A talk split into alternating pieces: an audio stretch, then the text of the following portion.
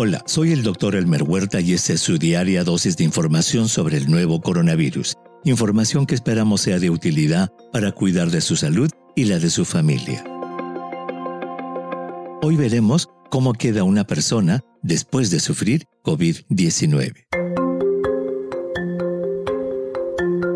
Una de las preguntas más frecuentes que nos hacen ustedes, nuestros oyentes, es acerca de los daños o secuelas que deja la infección. Al momento de escribir este episodio, ya son más de 16 millones y medio de personas en el mundo las que han sufrido COVID-19, la infección causada por el SARS-CoV-2, por lo que estando recién al inicio de la pandemia, es de vital importancia saber cómo queda uno luego de padecerla. ¿Podrá volver a trabajar normalmente? ¿Será su vida tan saludable como lo era antes de enfermarse? Y sabiendo también que recién estamos casi en el séptimo mes de la pandemia y es aún temprano para evaluar las secuelas a largo plazo, un reciente estudio publicado por los Centros para la Prevención y el Control de las Enfermedades de Estados Unidos nos da un atisbo de lo que nos puede esperar en el futuro y nos dice cuáles son los síntomas con los que quedan los pacientes ambulatorios que pasan la enfermedad, es decir, aquellos pacientes que no estuvieron hospitalizados. Y esa diferencia es muy importante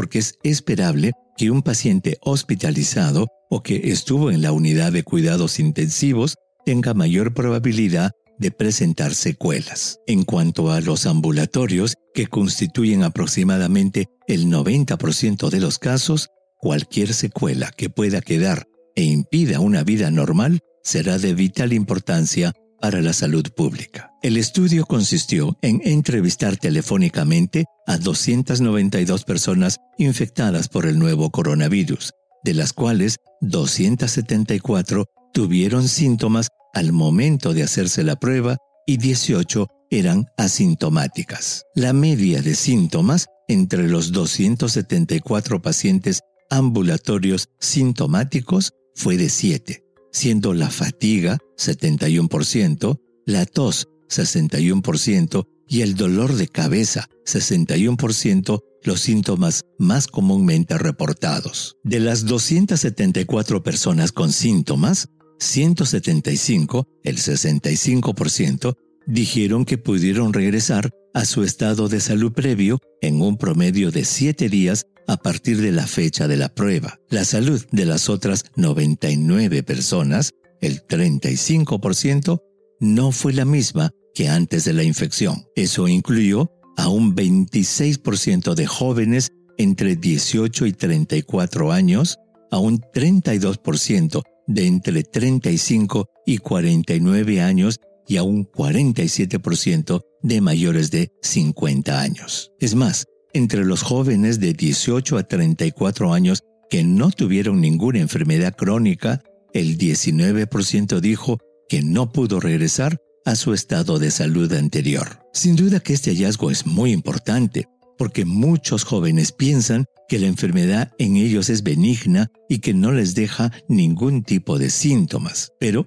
por lo visto, ya sea que tengan o no un padecimiento crónico, muchos quedan afectados después del COVID-19. Con respecto a los síntomas persistentes, estos estuvieron relacionados a los iniciales. Por ejemplo, el 43% de los que dijeron tener tos al principio la tuvieron todavía al momento de la entrevista telefónica que se hizo en una media de 16 días después de la prueba. Del mismo modo, el 35% de los que dijeron tener fatiga la siguieron presentando y el 29% de los que tuvieron dificultad respiratoria continuaron con ese síntoma. Los autores concluyen que el COVID-19 puede provocar enfermedades prolongadas, incluso entre adultos jóvenes y personas con enfermedades ambulatorias leves, por lo que los mensajes de salud pública deben estar dirigidos a todos, especialmente a los jóvenes. Recordemos que el distanciamiento social, el lavado frecuente de manos y el uso consistente y correcto de las mascarillas son las medidas más importantes para prevenir la infección. Envíeme sus preguntas por Twitter. Intentaremos responderlas en nuestros próximos episodios. Pueden encontrarme en arroba Dr. Huerta.